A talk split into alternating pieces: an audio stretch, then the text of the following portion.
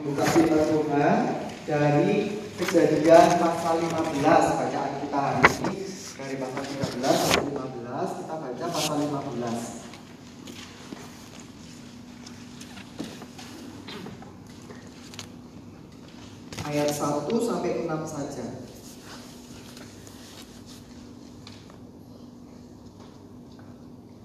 Kejadian 15 ayat 1 sampai 6 Saya baca bagi setiap kita. Demikian firman Tuhan. Perjanjian Allah dengan Abram Janji tentang keturunannya. Kemudian datanglah firman Tuhan kepada Abram dalam suatu penglihatan. Janganlah takut Abram Akulah perisaimu. Upahmu akan sangat besar.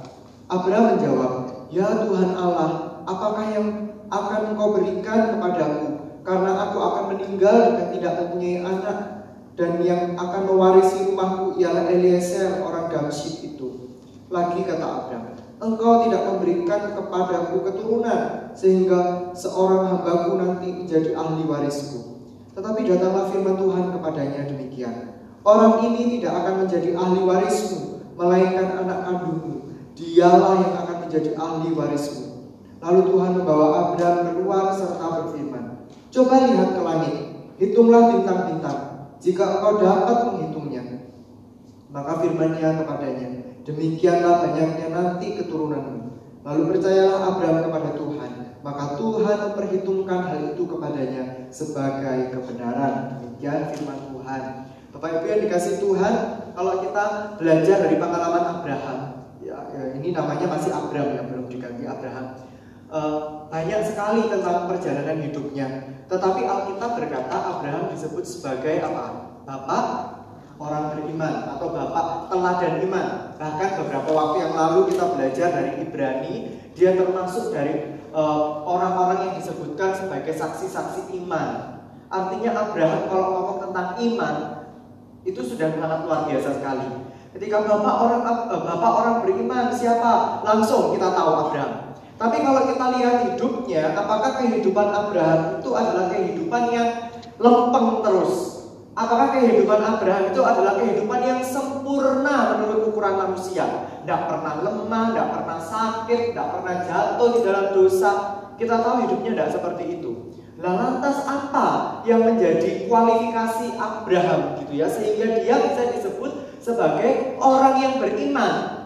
Apa di dalam hidupnya Abraham itu melakukan apa sehingga dia itu bisa mewujudkan sebagai orang yang beriman itu seperti itu. Untuk itu kita akan lihat uh, dua wujud dari orang yang beriman ya dalam kehidupan Abraham yang akan kita pelajari hari ini. Yang pertama adanya penyerahan diri. Bapak Ibu yang dikasih Tuhan, beberapa waktu yang lalu saya mendengar sebuah cerita tentang seorang yang sakit kanker stadium 3. Jadi dia difonis oleh dokter mengalami uh, kanker payudara stadium 3B kalau nggak salah itu ya. Terus kemudian ketika dia difonis seperti itu, dia langsung pikirannya itu sangat berat sekali. Dia berkata bahwa aku tuh selalu bertanya kepada Tuhan di dalam doaku. Jadi dia doa, tapi dalam doanya itu selalu tanya kepada Tuhan. Dan pertanyaannya adalah, Tuhan kenapa aku? Kenapa engkau yang memberikan sakit ini kepadaku? Kenapa Tuhan? Kenapa, kenapa, dan kenapa? Kenapa aku ini sudah melayani Tuhan, sudah kasih persembahan banyak untuk gereja, tapi kenyataannya masih mengalami situasi ini. Masih mengalami sakit yang mematikan, bukan hanya mematikan, mematikan kalau kena bom dua langsung mati ya tak kroso, ya loh. Tapi ini tuh harus sakit perlahan-lahan. Dia berkata badannya itu sakit semua, sampai sampai dia itu e, berkata sudah tidak bisa dikatakan lagi sakitnya itu kayak apa. Itu bukan hanya bagian yang luka tapi kayak seluruh badannya itu kayak digerogoti sesuatu. Dan dia selalu berkata Tuhan kenapa aku? Kenapa aku? Dan kenapa aku? Nah ketika kita melihat cerita ini mungkin kita bisa berkata loh kamu ke gereja kamu kasih persembahan, kamu rajin ke gereja, tapi giliran ada sakit yang seperti itu, kenapa kamu bertanya, di mana imanmu? Mungkin kita masih kita bisa berkata gitu ya, di mana imanmu? Lah kok kamu tuh kayak begitu? Kalau hanya berhenti di pertanyaan mengapa, mengapa, mengapa dan dia jangan sempat ngomong marah sama Tuhan, kecewa sama Tuhan, mungkin perkataan kita tadi benar. Di mana imanmu? Kok kamu itu rajin ke gereja kasih persembahan? Berarti kamu transaksi sama Tuhan. Rajin ke gereja supaya hidupnya sehat terus gitu. Kasih persembahan supaya hidupnya aman terus gitu. Ya enggak gitu. Tapi pada akhirnya ceritanya tuh enggak berhenti di situ ibu-ibu. Dia berkata begini. Pada suatu kali dia itu sadar gini, aku tuh doa terus tanya sama Tuhan. Tapi kok Tuhan itu juga kayak itu tidak menjawab. Bahkan dia harus, oh ini, ada kayak vonis ini nanti menjalan ke mana menjalan semakin dia berdoa kok kayaknya penyakitnya itu semakin mengerikan.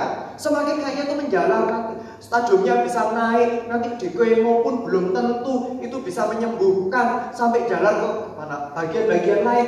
Rasanya dia berdoa bertanya kepada Tuhan kenapa aku kenapa aku? Tapi malah makin parah makin parah.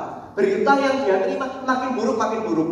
Sampai pada akhirnya dia berkata kepada Tuhan Tuhan aku sudah tak bisa apa-apa Aku berdoa mati-matian ya penyakitnya tetap tambah parah. Penyakitnya juga begitu terus. Akhirnya ya sudah, mau apa?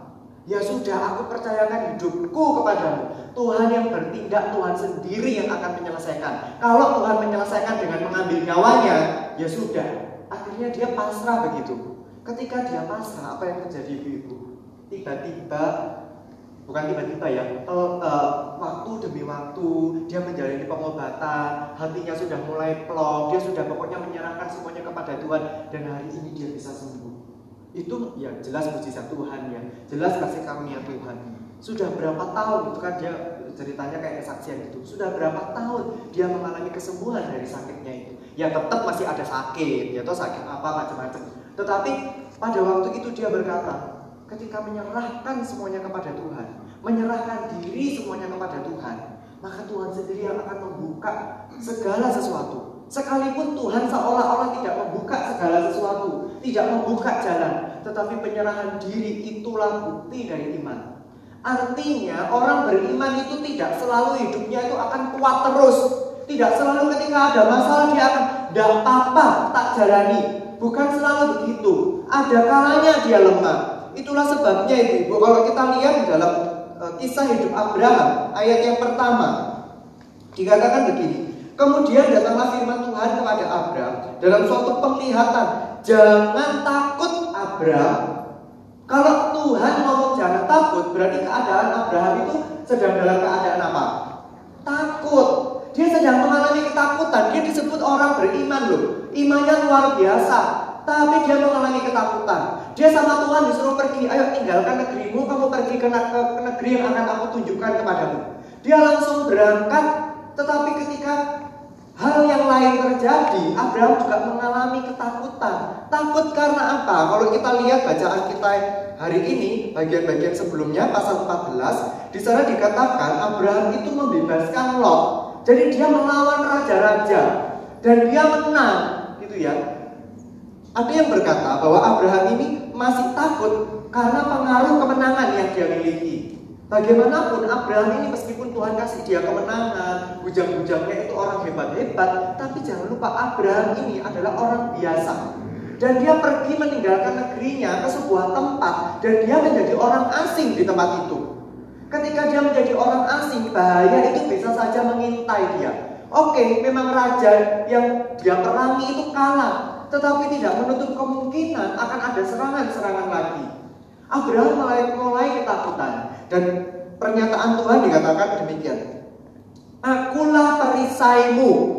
Di dalam Alkitab, ketika Tuhan ngomong akulah perisai, akulah gunung batu, itu mengindikasikan tentang sebuah keadaan yang di dalam bahaya, tetapi Tuhan itu kasih perlindungan. Ketika perisai itu kan berarti ngomong tentang perlengkapan perang. Bisa jadi memang Abraham itu sedang khawatir di dalam hatinya, sedang kepikiran sesuatu, sampai dia itu kepikiran terus, kepikiran terus. Bapak Ibu yang dikasih Tuhan, bukan hanya itu, ketakutan Abraham itu juga muncul kalau kita lihat di dalam uh, pernyataan Tuhan sebelumnya, eh, setelahnya. Upahmu akan sangat besar. Terus pasal 2, Abraham itu ngomong, ya Tuhan Allah, Apakah yang akan kau berikan kepadaku? Karena aku akan meninggal dengan tidak mempunyai anak dan yang akan mewarisi rumahku ialah Eliezer, hambanya Abraham. Ketika Tuhan ngomong, jangan takut Abraham, aku perisaimu. Upahmu itu akan besar. Artinya apa? Ketika dia menolong Lot, ketika dia melakukan sesuatu, Tuhan perhitungkan itu. dan Tuhan berjanji akan memberikan upah. Tetapi Abraham itu juga mikir gini, Tuhan, upah apa mana yang kamu mau kasih ke aku? Harta juga sudah banyak. Semakin kamu memberikan aku harta, terus buat apa? Lalu aku ini tidak punya anak. Nanti kalau aku meninggal, toh juga yang mewarisi hambaku Eliezer orang Damsik itu. Terus kemudian pernyataan Abraham di, di ayat yang ketiga begini. Lagi kata Abraham, engkau tidak memberikan kepadaku keturunan. Abraham itu tidak ngomong gini loh, Tuhan engkau belum memberikan aku keturunan. Kalau Abraham ngomong engkau belum memberikan aku keturunan, berarti di dalam pemikirannya Abraham ini, suatu hari Tuhan itu pasti akan memberikan aku keturunan. Tapi jelas dia berkata, engkau ini loh tidak memberikan aku keturunan. Apakah dengan dengan Abraham ngomong seperti itu, Abraham itu tidak tahu bahwa Tuhan itu sudah berjanji akan berikan dia keturunan. Abraham sudah tahu.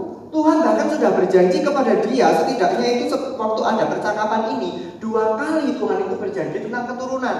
Di pasal 12 dan pasal yang ke-13. Pasal 12 itu adalah ketika Abraham mulai mulai pertama-tama dipanggil. Kan ayat yang kedua kan ngomong gini. Aku akan membuat pasal 12 ayat 2. Aku akan membuat engkau menjadi bangsa yang besar dan memberkati engkau serta membuat namamu masyur. Bagaimana mungkin menjadi bangsa yang besar kalau tidak punya anak? Lah siapa? Apa bangsa ini kucing semua gitu? Kan ya enggak toh. Artinya Tuhan itu ketika ngomong begitu, Tuhan itu secara tidak langsung sudah ngomong kepada Abraham bahwa kamu itu akan punya anak tapi wakeh anakmu. Banyak anakmu. Terus kemudian di pasal yang ke-13 Ini ya yang pasal 12 ini juga di ayat yang ketujuh juga diulangi. Terus pasal 13 ketika dia berselisih dengan dengan Lot bukan berselisih sebenarnya bujang-bujangnya yang berselisih. Terus kemudian Abraham memberikan kesempatan Lot untuk memilih tempat. Ya seolah-olah Abraham itu memang dirugikan karena Lot memilih tempat yang sangat subur, sedangkan bagian yang bisa dipilih oleh Abraham itu adalah bagian-bagian yang mungkin tidak baik. Ada yang berkata tanahnya itu miring-miring, tidak cocok untuk bercocok tanam.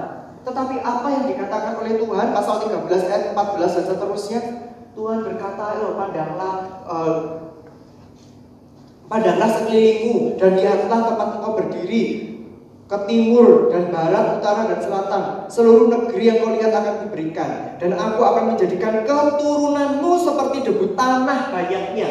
Tuhan sudah berjanji dua kali setidaknya kepada Abraham. Tetapi ketika Abraham sedang mengalami situasi dia takut, oke okay, hari ini aku mendapatkan kemenangan. Terus nanti kalau aku diserang lagi sama raja-raja itu bagaimana? Terus kemudian Tuhan ngomong jangan takut Abraham, upahmu itu akan besar. Terus Abraham mikir upah apa mana? Mau dikasih harta sebanyak apa pun ya percuma. Karena aku tuh tidak punya anak. Dan dia berkata, Tuhan engkau tidak memberikan aku keturunan. Sehingga yang menjadi ahli waris itu pasti pembantuku, pasti babuku. Tetapi Bapak Ibu yang dikasih Tuhan, Tuhan kemudian mengulangi janjinya kepada Abraham. Dan di ayat yang ke-6 dikatakan begini. Lalu percayalah Abraham kepada Tuhan. Kalau kita saya baca ini ya dari kemarin baca ah, pasal 12 ya bacaan ini itu sangat familiar. Bahkan kalau di Eagle Ministry itu sudah berapa kali ya Abraham diceritakan. Ini tuh sangat familiar. Tetapi ketika saya membaca tak ulangi lagi, saya tuh baru sadar begini loh. Abraham ini ketika dia Hatinya tuh begitu takut, hatinya tuh begitu ragu. Sampai dia itu salah melangkah di dalam hidupnya. Tapi ketika dia dapat firman, oh ya dia itu cek gampang nih, gitu ya langsung percaya kepada Tuhan. Tuhan itu baru ngomong, baru selesai ngomong gitu ya. Lalu Alkitab berkata, lalu percayalah Abraham kepada Tuhan. Dengan begitu gampang dia balik kepada Tuhan untuk percaya kepada dia. Bapak Ibu yang dikasih Tuhan, di sini kalau kita lihat Abraham itu Kok seolah-olah Abraham dapat itu langsung percaya, langsung percaya dan langsung percaya. Apakah karena dapat firman begini sekali lagi Abraham itu percaya kepada Tuhan? Ternyata tidak. Kalau kita baca mulai pasal 12, pasal 11 itu ya bagian-bagian yang terakhir ayat 27 dan seterusnya, itu ngomong tentang keturunan Terah. Terus kemudian pasal 12 itu berbicara langsung tentang Abraham, salah satu dari keturunan Terah yang dipanggil oleh Tuhan. Disuruh pergi tapi Abraham itu langsung mau. Berarti kan Abraham percaya kepada Tuhan toh. Bisa jadi mungkin dari semua anak-anaknya Terah itu ada yang percaya sama Tuhan, ada yang tidak percaya. Kalaupun ternyata ada yang percaya sama Tuhan selain Abraham, tapi Abraham yang dipanggil oleh Tuhan ya jelas itu kasih karunia. Tuhan punya kualifikasi tersendiri ya yang manusia tidak bisa tentukan. Tetapi kalau yang kita tahu adalah Abraham itu hidup di zaman yang banyak sekali penyembahan berhala. Orang itu punya agamanya masing-masing. Mereka itu punya sesembahannya masing-masing. Tetapi Abraham memilih untuk menyembah Tuhan, memilih untuk percaya kepada Tuhan. Sehingga ketika Tuhan itu berbicara kepada dia, dia itu langsung peka bahwa itu adalah suara Tuhan. Dan kemudian dia langsung mengikuti apa yang menjadi kehendak Tuhan. Jadi Abraham itu dia percaya, iya dia percaya kepada Tuhan. Tetapi dia tidak berhenti kepada percaya saja Kalau percaya kepada Tuhan, semua orang bisa percaya. Tapi menyerahkan diri kepada Tuhan, belum tentu semua orang bisa melakukannya. Kalau hanya percaya-percaya kepada Tuhan, percaya, amin. Tetapi ketika situasi buruk terjadi, benar tidak menyerahkan dirinya itu kepada Tuhan? Dan Abraham, dia menunjukkan bahwa dia itu sungguh-sungguh menyerahkan diri kepada Tuhan. Berulang kali dia menerima janji Tuhan. Iya, ada kalanya dia ragu, ada kalanya dia takut. Tetapi ketika dia sudah dari awal menyerahkan diri kepada Tuhan, dia bisa takut. Tetapi dia akan cepat balik kepada Tuhan. Itulah sebabnya ketika kita membaca Abraham kok cepat sekali. Dia dari sangat takut, dari ragu, dari berkata Tuhan kamu itu tidak memberikan aku keturunan. Tapi ketika Tuhan ngomong sekali lagi kepada dia, maka Abraham itu langsung percaya, langsung langsung benar-benar balik kepada Tuhan. Kenapa itu tidak terjadi secara instan? Karena dia itu sudah percaya kepada Tuhan dulu dan kepercayaannya itu dihidupi dengan dia menyerahkan hidupnya sungguh-sungguh kepada Tuhan. Dia tidak menyerahkan hidupnya itu kepada apa yang menjadi pikirannya sendiri, kepada apa yang menjadi idealnya menurut pikirannya ketika dia punya masalah. Memang dia punya kejatuhan-kejatuhan lain setelah kisah ini ya kalau kita baca. Tetapi sekali lagi Abraham cepat kembali kepada Tuhan karena dia tahu kepada siapa dia harus menyerahkan dirinya. Untuk itu ibu-ibu yang dikasih Tuhan, pengalaman iman Abraham biar itu menjadi pengalaman berharga bagi kita untuk kita pelajari bersama. Dan terlebih lagi, sikapnya itu dapat kita teladani. Kalau iman hanya berbicara tentang percaya, hanya sekedar percaya saja, maka semua orang itu bisa. Kita juga akan sangat gampang untuk percaya kepada Tuhan. Tetapi iman itu tidak berhenti kepada kepercayaan toh, tetapi kepada penyerahan diri. Kepada siapa hari ini diri kita kita serahkan? Sungguh nggak hanya kepada Tuhan saja kita menyerahkan diri kita.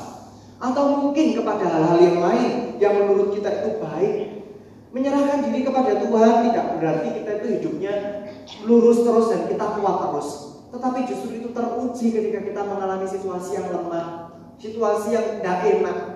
Mungkin kita diciak orang, mungkin kita kecewa sama orang, mungkin kita merasa hidup kita mengalami masalah yang berat. Tetapi di dalam situasi yang melemahkan itu, kepada siapa kita menyerahkan diri kita? Atau mungkin kita, ya wes aku kok berdoa kepada Tuhan hanya sebagai syarat. Ya karena aku orang Kristen maka aku harus berdoa kepada Tuhan. Hanya jadi syarat karena aku orang Kristen maka aku harus membaca Alkitab, membaca firman. Kalau hanya sekedar itu saja, maka kita belum sampai kepada titik kita menyerahkan hidup kita kepada Tuhan. Tapi ketika kita melakukan itu semua, mari kita lakukan dengan dasar Tuhan apa pun yang terjadi dalam hidupku, aku mau serahkan semuanya kepadanya. Baik atau buruk menurut pandangan manusia, mungkin aduh itu orang itu ya sudah jatuh tapi tangga lagi. Gitu artinya hidup itu sudah menderita, ditambah lagi masalah, ditambah lagi masalah gitu. Mungkin kita bisa mengalami situasi itu. Tetapi ketika kita menyerahkan diri kepada Tuhan, masalah tidak berubah. Masalah akan tetap ada. Tetapi hati kita akan diperbaharui. Tapi pikiran kita akan diperbaharui. Sikap kita akan berubah. Hidup kita dalam menangani masalah itu pun juga akan terus diperbaharui oleh Tuhan. Seperti Abraham, ketika firman sekali lagi berbicara kepada dia, maka dia langsung kembali kepada Tuhan. Dia langsung sadar. Untuk itu ibu-ibu yang dikasih Tuhan, ketika kita sedang mengalami situasi yang sulit, mari kita tanya kepada siapa kita menyerahkan diri. Ujiannya adalah ketika kita mengalami situasi yang buruk, seberapa yakin kita akan doa kita. Seberapa sering kita berdoa kepada Tuhan? Oke, kita berdoa, berdoa, berdoa, berdoa kepada Tuhan. Apakah di dalam doa kita itu pun ada penyerahan kepada Tuhan? Atau isinya itu seperti ilustrasi yang saya katakan tadi itu ya, seperti ibu tadi itu. Isinya itu adalah bertanya kepada Tuhan. Isinya itu adalah nggak terima tentang apa yang Tuhan izinkan terjadi. Isinya itu adalah terus minta Tuhan, minta, minta sesuai dengan pikiran kita yang diminta. Pokoknya masalahnya cepat selesai. Minta kalau itu berarti bukan menyerahkan diri kepada Tuhan. Tapi minta sesuatu kepada Tuhan. Tidak apa sih minta kepada Tuhan.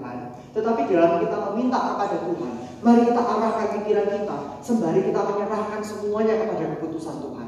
Karena hidup kita sebenarnya bukan bukan hanya kita yang memilikinya, tapi miliknya Tuhan. Tuhan yang berotoritas dalam hidup kita. Ketika kita punya situasi yang buruk, siapa yang kita cari? Firman Tuhan, atau langsung kita menuju kepada orang dan kita mengandalkan orang. Kalau sudah tidak ketemu jalan keluar baru kita cari Tuhan. Atau kita cari Tuhan berdoa formalitas tapi dalam pikiran kita kita tuh sudah mikir siapa saja nanti yang akan aku datangi untuk aku minta pertolongan. Ya tidak apa sih kita memikirkan jalan keluar, tapi pertama-tama sebelum kita memikirkan jalan keluar, sebelum kita mikir macam-macam, datang kepada Tuhan, cari Dia, cari firman, Selain itu, ketika kita mengalami situasi yang buruk, apa yang keluar dari mulut kita, itu juga bukti kita menyerahkan diri kepada Tuhan atau tidak. Seperti orang Israel, ketika mereka mengalami situasi yang buruk, apa yang terjadi?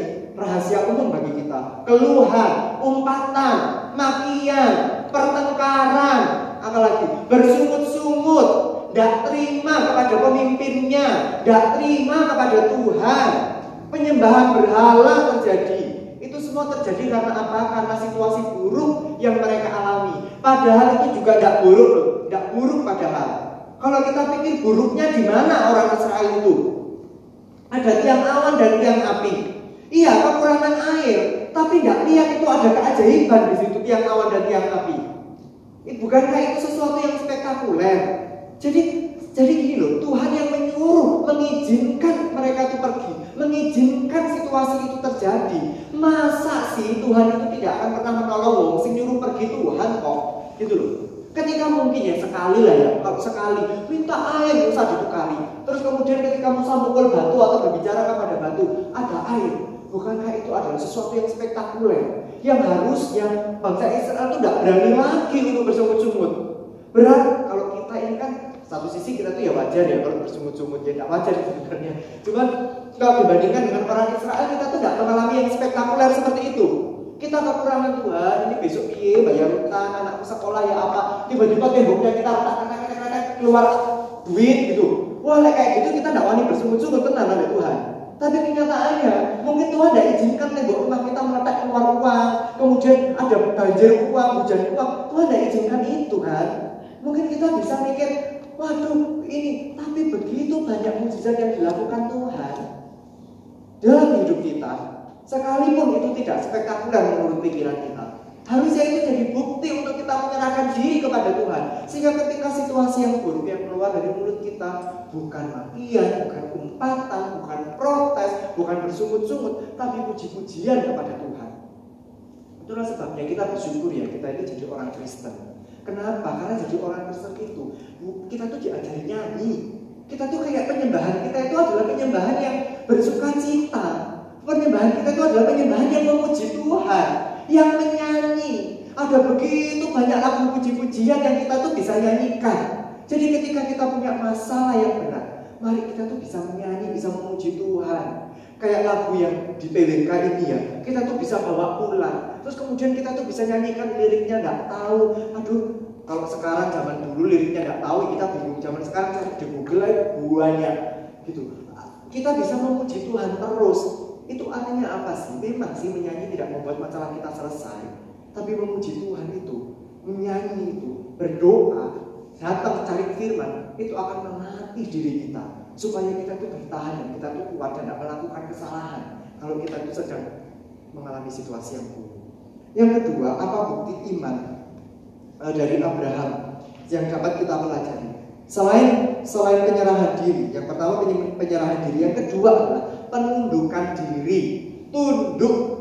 Ibu-ibu yang dikasih Tuhan, saya menggambarkan tunduk itu uh, seperti istilah antara raja dan prajurit. Raja itu adalah orang yang punya otoritas yang tidak terkalahkan otoritasnya. Kalau di dalam sebuah negeri, ya kalau ada kerajaan terus ada raja, otoritasnya itu tidak terkalahkan. Tapi dibandingkan dengan prajurit, prajurit itu dia itu sama sekali tidak punya otoritas. Dia itu sama sekali tidak punya kuasa. Prajurit itu yang bisa dia lakukan adalah nurut kalau komandan komandannya, meskipun komandannya itu juga punya atasan lagi, atasannya punya atasan lagi sampai ujungnya kepada raja, ya. Kalau komandan dari prajurit itu ngomong duduk, dia harus duduk. Pergi, dia harus pergi. Bunuh orang itu, dia harus berperang membunuh orang itu. Dia hanya bisa melakukan apa pun tanpa protes, karena itu panggilan seorang prajurit. Kalau dia masih protes, dia yang akan dihukum. Ya, kamu bukan prajurit. Kan? Ketundukan ketundukan kita kepada Tuhan itu harusnya seperti itu. Tuhan adalah raja yang berotoritas sementara kita tidak punya sama sekali otoritas apa pun. Jadi kalau misalnya Tuhan itu berkata A, kita ya A. Tuhan berkata B, kita juga harus B. Itulah yang disebut dengan ketundukan. Saya pikir itu yang dikatakan Alkitab tentang Abraham. Jadi di ayat yang ke-6 tadi, itu kan ayat 4 dan 5, itu kan Tuhan mengulangi perjanjiannya. Tuhan akan memberikan keturunan. Kemudian pasal ayat ayat 6, pasal 15 ayat 6 dikatakan lalu percayalah Abraham kepada Tuhan, maka Tuhan memperhitungkan hal itu kepadanya sebagai kebenaran. Artinya Tuhan itu oh ini benar, kata seperti itu benar gitu. Percaya dikatakan Abraham itu percaya. Nah, percaya yang dimaksud di sini itu dalam bahasa aslinya itu bukan hanya sekedar percaya kepada sesuatu, tapi artinya itu tetap setia, tetap taat, tetap berbakti. Jadi bukan hanya sekedar percaya, eh kamu percaya enggak dengan omonganku? Oh iya aku percaya, bukan seperti itu. Tapi maknanya yang paling dalam itu adalah tetap setia, taat, dan berbakti. Jadi sekalipun Abraham itu sempat meragukan janji Tuhan, dia sempat di dalam hidupnya itu bergumul kepada Tuhan, tetapi penundukan dirinya kepada Tuhan itu tidak pernah berubah. Abraham tetap setia kepada Tuhan dan itu yang disenangi oleh Tuhan. Iya memang kita bisa bergumul berat, kita bisa dalam hidup kita itu kita meragukan janji Tuhan. Bisa, meskipun Tuhan tidak suka itu, tapi kenyataannya kan kita juga bisa tahu mengalami itu. Tetapi ketika kita mengalami itu, yang dilakukan oleh Abraham menjadi contoh bagi setiap kita, tetap setia kepada Tuhan, tetap tidak mengubah baktinya kepada Tuhan, dan tetap taat kepada Tuhan. Ibu-ibu yang dikasih Tuhan kalau kita lihat hidupnya Abraham sebelum dan sesudah kisah ini, kita kan tahu ya, kalau eh, Abraham waktu menjalani kisah ini dia tidak tahu hidupnya ke depan. Tapi karena kita sudah tahu kisah hidupnya Abraham, jadi kita tahu hidupnya Abraham itu kayak gimana. Abraham itu dua kali dia berbohong. Uh, yang pertama, ketika pada waktu itu dia uh, masuk di negeri Gerar ya. Dia berbohong kepada raja karena dia takut dibunuh. Dia menaruh imannya itu kepada siapa? Kepada istrinya. Oke Sarah, kamu anu ya, bohong ya. Nanti kalau misalnya kamu ngaku sebagai istriku, nanti aku tuh dibunuh. Dia tidak percaya keselamatan yang daripada Tuhan. Padahal dia sudah dapat janjinya Tuhan. Dia sudah Tuhan akan memberikan dia keturunan. Ya jelas pasti dia tidak akan mati. Nah kalau misalnya dia mati, nah terus keturunannya dari mana? Kan tidak bisa. Dia jelas tidak akan mungkin dibunuh atau sama raja. Tapi dia itu begitu ketakutan. Gitu? Dia akhirnya taruh imannya itu kepada istrinya. Oke, kamu ngomong kalau kamu saudaraku. Gitu. Terus setelah itu dia ada bencana terus kemudian dia pernah pada suatu ketika dia pergi ke Mesir gitu ya. Kalau setelah kisah ini. Terus kemudian sebelumnya dia juga uh, setelah kisah ini juga ada tulisan pasal 16 itu kan Hagar dan Ismail. Artinya apa? Ketika istrinya sudah mulai pergi suwe gak? Ada anak ya sudah kamu kawini saja hambamu terus kamu uh, budaknya terus habis itu setelah itu punya anak. Berarti kan itu di, anaknya diambil oleh Sarah Padahal Tuhan sudah ngomong kalau keturunanmu dari Sarah itu bukan bukan Ismail itu, dia meragukan janji Tuhan. Dia tidak nurut kepada Tuhan. Ada banyak peristiwa lagi yang dialami oleh Abraham yang menunjukkan bahwa dia tidak mulus mengikuti Tuhan. Tetapi di tengah segala ketidakmulusannya dia ketika dia ikut Tuhan, tetapi itu tidak mengubah kepercayaan dan ketaatannya Abraham. Ketika dia tahu dia bersalah, dia langsung balik kepada Tuhan. Dan itulah Tuhan kita. Dia penuh dengan kasih karunia. Dia tidak memilih orang berdasarkan kualifikasi orang. Dia tidak memilih orang berdasarkan seberapa baik orang itu. Tetapi dia memilih orang berdasarkan kasihnya. Dan ketika orang itu sudah dipilih oleh Tuhan, memang orang itu bisa melakukan kesalahan. Tetapi yang dilakukan oleh orang itu adalah dia tetap menundukkan diri kepada Tuhan. Ibu yang dikasih Tuhan, contoh dari hidup Abraham menjadi bukti bagi kita untuk mengoreksi diri kita masing-masing. Ketika kita mungkin melakukan kesalahan, ketika kita mungkin ikut Tuhan tapi tidak mulus, kita bisa bisa gagal dan kita bisa berdosa tapi mari kita ingat, kita cepat balik kepada Tuhan atau kita bebal. Kalau kita bebal, maka berarti jangan-jangan kita itu tidak taat kepada Tuhan. Jangan-jangan kita itu iman kita itu nggak sampai ke situ. Atau jangan-jangan kita tidak beriman kepada Tuhan. Tapi kalau kita sudah tahu kita lakukan kesalahan, Tuhan sudah menegur kita. Tuhan itu sudah mengingatkan kita dengan berbagai macam cara yang Tuhan izinkan. Maka kita koreksi diri kita, oh iya aku salah. Terus kita kembali kepada Tuhan, oh iya aku khawatir banget hari ini. Oke, khawatir itu tidak boleh sama Tuhan. Aku mau serahkan semuanya kepada Tuhan. Mau tetap taat kepada Tuhan. Ya kita bisa berdosa karena kekhawatiran, kita berdosa karena keserakahan, kita berdosa karena iri hati. Kita bisa berdosa untuk hal-hal yang mungkin tidak dilihat oleh orang. Tetapi ketika kita sadar itu, karena kita punya roh kudus, kata kudus akan mengingatkan kita pasti, maka kita harus kembali kepada Tuhan. Karena itu bukti iman kita. Seperti yang dilakukan oleh Abraham. Di dalam Alkitab banyak orang yang juga melakukan kesalahan. Tetapi ketika mereka melakukan kesalahan, mereka tidak berhenti pada kesalahan. Mereka tidak terus-menerus melakukan itu. Tetapi mereka kembali menundukkan dirinya kepada Tuhan. Musa, Musa juga nggak lurus-lurus aja hidupnya. Dia disuruh Tuhan, oke ngomong sama batu, tapi dia mukul batu itu dan Tuhan berkata, kamu tidak menghormati keputusanku. Dan Tuhan hukum dia, konsekuensinya tetap ada, dia tidak bisa masuk ke negeri Kanaan. Kalau kita jadi Musa, wah bisa protes macam-macam. Tuhan, aku ini ya wes bawa panggil. Aku ini hidupku itu enak-enak mengembalakan domba. Bawa panggil dalam tanda kutip, bawa rusui hidupku yang enak, yang sudah nyaman. Tapi kau tuh bikin hidupku jadi tidak enak. Aku sudah norot, ngopeni bangsa yang segitu banyaknya dan tidak mudah. Giliran sudah pada akhirnya kesalahan sedikit aja yang juga dilakukan uh, oleh karena bangsa Israel, engkau menghukum aku sampai aku tidak bisa masuk ke negeri Kanaan. Kalau kita mikir, Musa bisa protes kepada Tuhan, bisa ngamuk sama Tuhan. Tapi apa yang dilakukan oleh Musa? Musa tidak ngamuk. Itu loh orang yang dipilih Tuhan. Itu loh orang yang sudah menundukkan diri kepada Tuhan, yang sudah dia menyerahkan hidupnya kepada Tuhan. Dia tidak ngamuk sama Tuhan. Oke, nggak apa-apa kalau memang dia tidak bisa masuk ke negeri Kanaan. Tetapi kepuasannya bukan pada dirinya sendiri, saya yakin Musa akan tetap bersyukur karena bangsanya bisa masuk ke negeri Kanaan sekalipun itu sudah generasi yang kedua. Daud, apa yang dilakukan oleh Daud? Hidupnya kurang bejat apa coba? Dia mengatur pembunuhan. Meskipun Tuhan benci dengan perbuatan Daud dan Tuhan menghukum Daud dengan begitu banyak hal sampai di dalam sepanjang hidupnya Daud permusuhan itu tetap ada sampai keturunannya berikutnya, berikutnya, berikutnya raja-raja di Israel mana yang tidak pernah mengalami peperangan. Sampai kerajaan terpecah menjadi dua, isinya tukaran terus kerajaan. Kerajaan Israel itu kan ada dua, Israel Utara dan Selatan. Itu tuh bersaudara, pecah jadi dua, isinya apa? Gontok-gontokan terus, tukaran terus. Bayangkan Daud menerima konsekuensi itu, tetapi Tuhan berkata, Daud itu adalah orang yang berkenan di hatinya Tuhan. Hidupnya juga gak benar. Tapi ketika dia lakukan kesalahan, Nabi Nathan menegur dia. Dia langsung balik kepada Tuhan. Dia langsung bertobat. Tuhan tidak jawab doanya. Dia minta supaya anaknya itu tetap hidup loh. Tapi kenyataannya anaknya itu mati. Tuhan tidak jawab dia. Ketika anaknya itu mati, apa yang dilakukan oleh Daud? Dia sudah kembali hidup normal, dia tidak bersedih lagi. Sampai bujangnya itu sampai bawahannya itu ngomong, loh kemarin aja ini doanya sampai seperti itu sampai nggak mau makan sekarang anak yang kok seperti kayak gitu. Artinya apa Daud itu tahu bahwa siapa yang punya otoritas.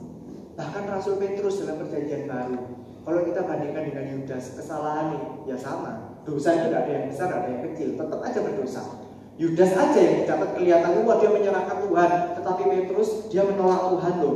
Dia menolak bahwa dia itu kenal sama Tuhan. Tapi Yudas mengakhiri hidupnya dengan cara yang demikian. Petrus ketika dia sadar dia langsung cepat balik kepada Tuhan. Dan dia menjadi orang yang melayani Tuhan seumur hidupnya. Ibu-ibu yang dikasih Tuhan mau memilih jadi siapa kita? Jadi Yudas Iskariot saat kita melakukan dosa dan kesalahan atau kita menjadi Rasul Petrus. Kita menjadi Daud ketika mungkin kita berdosa di hadapan Tuhan kita cepat balik dan bertobat atau kita menjadi Saul orang yang mendapatkan banyak dari Tuhan tapi tidak bersyukur malah melanggar kekudusan Tuhan. Mau jadi siapa kita? Itu pilihan kita. Tuhan yang akan membimbing kita. Memang Tuhan berikan Roh Kudus supaya kita tetap pada tracknya Tuhan. Tapi kalau sampai kita jatuh, Roh Kudus membawa kita kembali, tinggal kita mau atau tidak. Untuk itu iman kita terbukti ketika kita tetap setia, tetap taat, dan tetap berbakti kepada Tuhan. Ketika kita menyerahkan semua pergumulan kita hidup kita ini kepada otoritas Tuhan. Kita tidak punya otoritas dalam hidup kita. Yang kita punya adalah kepercayaan dari Tuhan. Apa pun yang hari ini kita punya, apa pun yang hari ini terjadi dalam hidup kita, itu kepercayaan Tuhan. Entah itu baik menurut kita atau itu masalah hidup yang menurut kita tidak baik. Tapi itu Tuhan percayakan untuk kita. Ketika Tuhan percayakan untuk kita, berarti Tuhan itu percaya betul kita itu mampu. Tuhan itu tahu betul kita tuh sanggup. Nah kalau kita sanggup, kita mampu, Tuhan yang yang menilai itu, maka seharusnya kita tetap membawanya semua kepada Tuhan ketika kita merasa tidak mampu. Karena Tuhan tahu kita mampu. Mungkin kita aduh Tuhan kok begitu berat, mungkin sampai aku tuh punya masalah sampai asam lambungku naik, mungkin kita begitu kan. Atau mungkin aku sampai badanku tuh kurus, sampai oh pokoknya hidup kita tuh jadi kacau punya masalah ini. Jangan pernah lupa, Tuhan tahu kita sanggup melakukannya. Meskipun asam lambung kita sampai naik-naik gitu ya, tapi Tuhan itu tahu kita tuh sanggup. Itulah sebabnya ibu. Mari kita bawa semuanya kepada Tuhan dan tunjukkan bahwa kita adalah orang yang beriman kepada Tuhan. Dan iman kita tidak pernah salah. Karena Tuhan yang memilih dan mempercayakan kepada kita tidak keliru.